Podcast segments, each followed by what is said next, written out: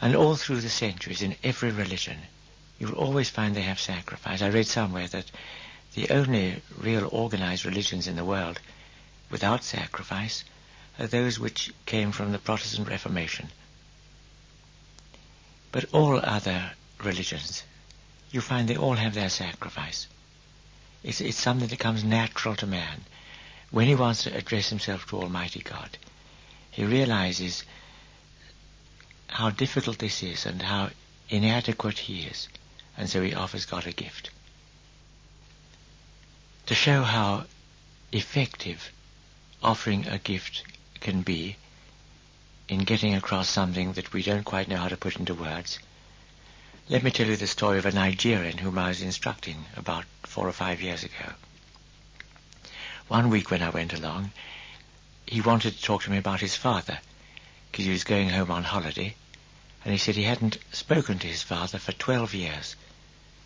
They'd had a row about something, something to do with money. He said it was his father's fault. And I said, even so, even if it was your father's fault, it's your duty to bring about a reconciliation.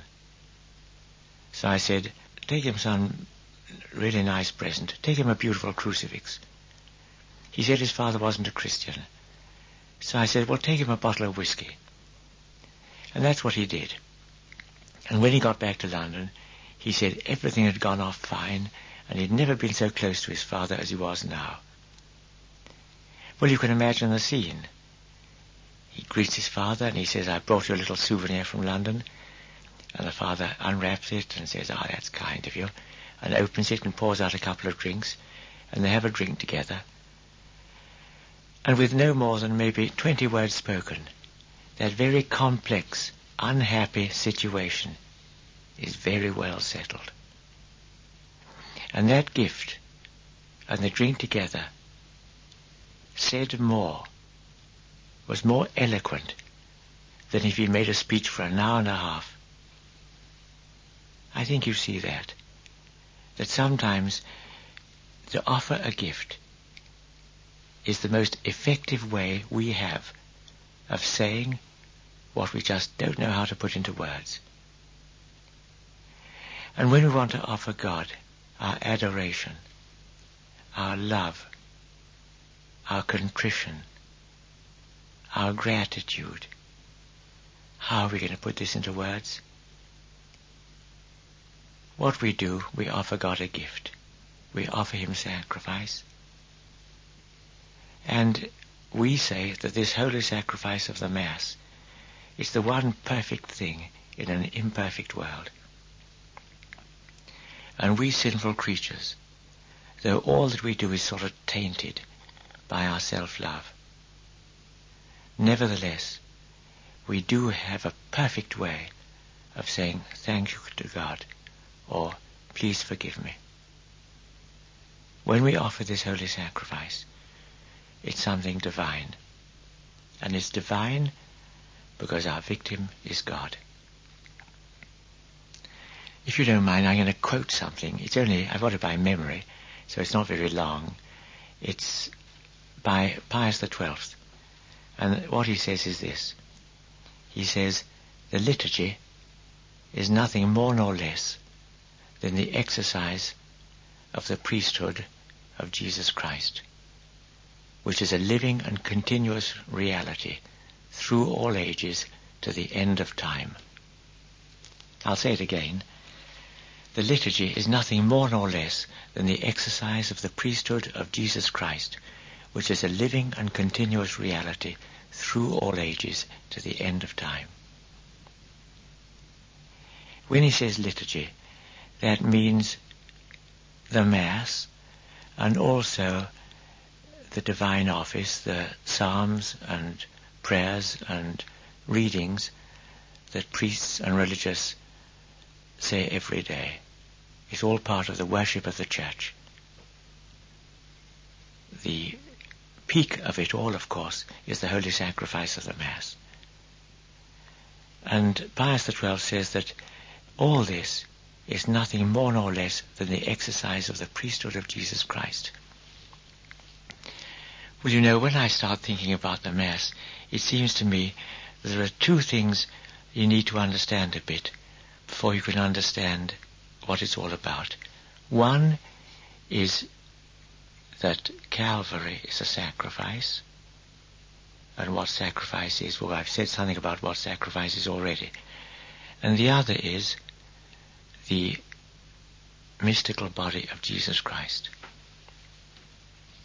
I think you need to understand those two to some extent before you can really appreciate what a wonderful thing the Mass is. First of all, Calvary is a sacrifice. We human beings, we'd sinned against God. We'd offended God. Now when you offend somebody, the seriousness of the offense is measured by the dignity of the person you offend. If a boy says something really rude to his friend, well, that's something just between friends. But if he says the same thing to his mother, that's very serious. And when we human beings offend God, because God is infinite in every way, our offense takes on a sort of infinite quality. Now when people are making reparation for an offense, the value of the reparation is measured by the dignity of the person offering it. So if I shout some insult to the Queen, and uh, I don't know what would happen, I suppose maybe people come along to arrest me or something, and I say to the Queen, oh sorry, well that's not good enough. But if Prince Charles intercedes on my behalf and asks her forgiveness, well that'd be different. She'd listen to him. Now we human beings can't ever do anything really infinite insofar as we're mere human beings. So how are we going to repair this this breach of relations? How are we to make up for that offense? God himself came to uh, our rescue in the way we know. He became one of us. He became our cousin. And because he's truly God, truly man, as man, he's able to act in our behalf. As God, all he does is of infinite value. And so he himself was able to reconcile God and man.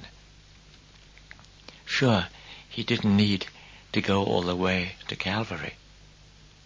One little prayer would have been more than sufficient to make up for all our sins. Why did he choose to suffer so much? Well, we don't know. It's one of those mysteries of the infinite love of God. But I suppose he wanted to show us that sin is something more terrible than we realize. He wanted to show in his own suffering what a tragic and dreadful thing sin is.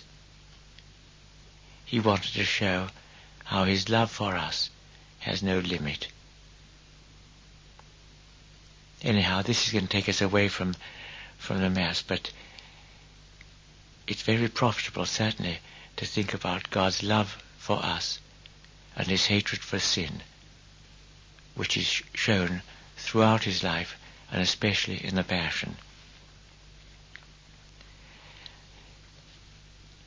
Calvary was a sacrifice in that Jesus was the priest and the victim was Jesus.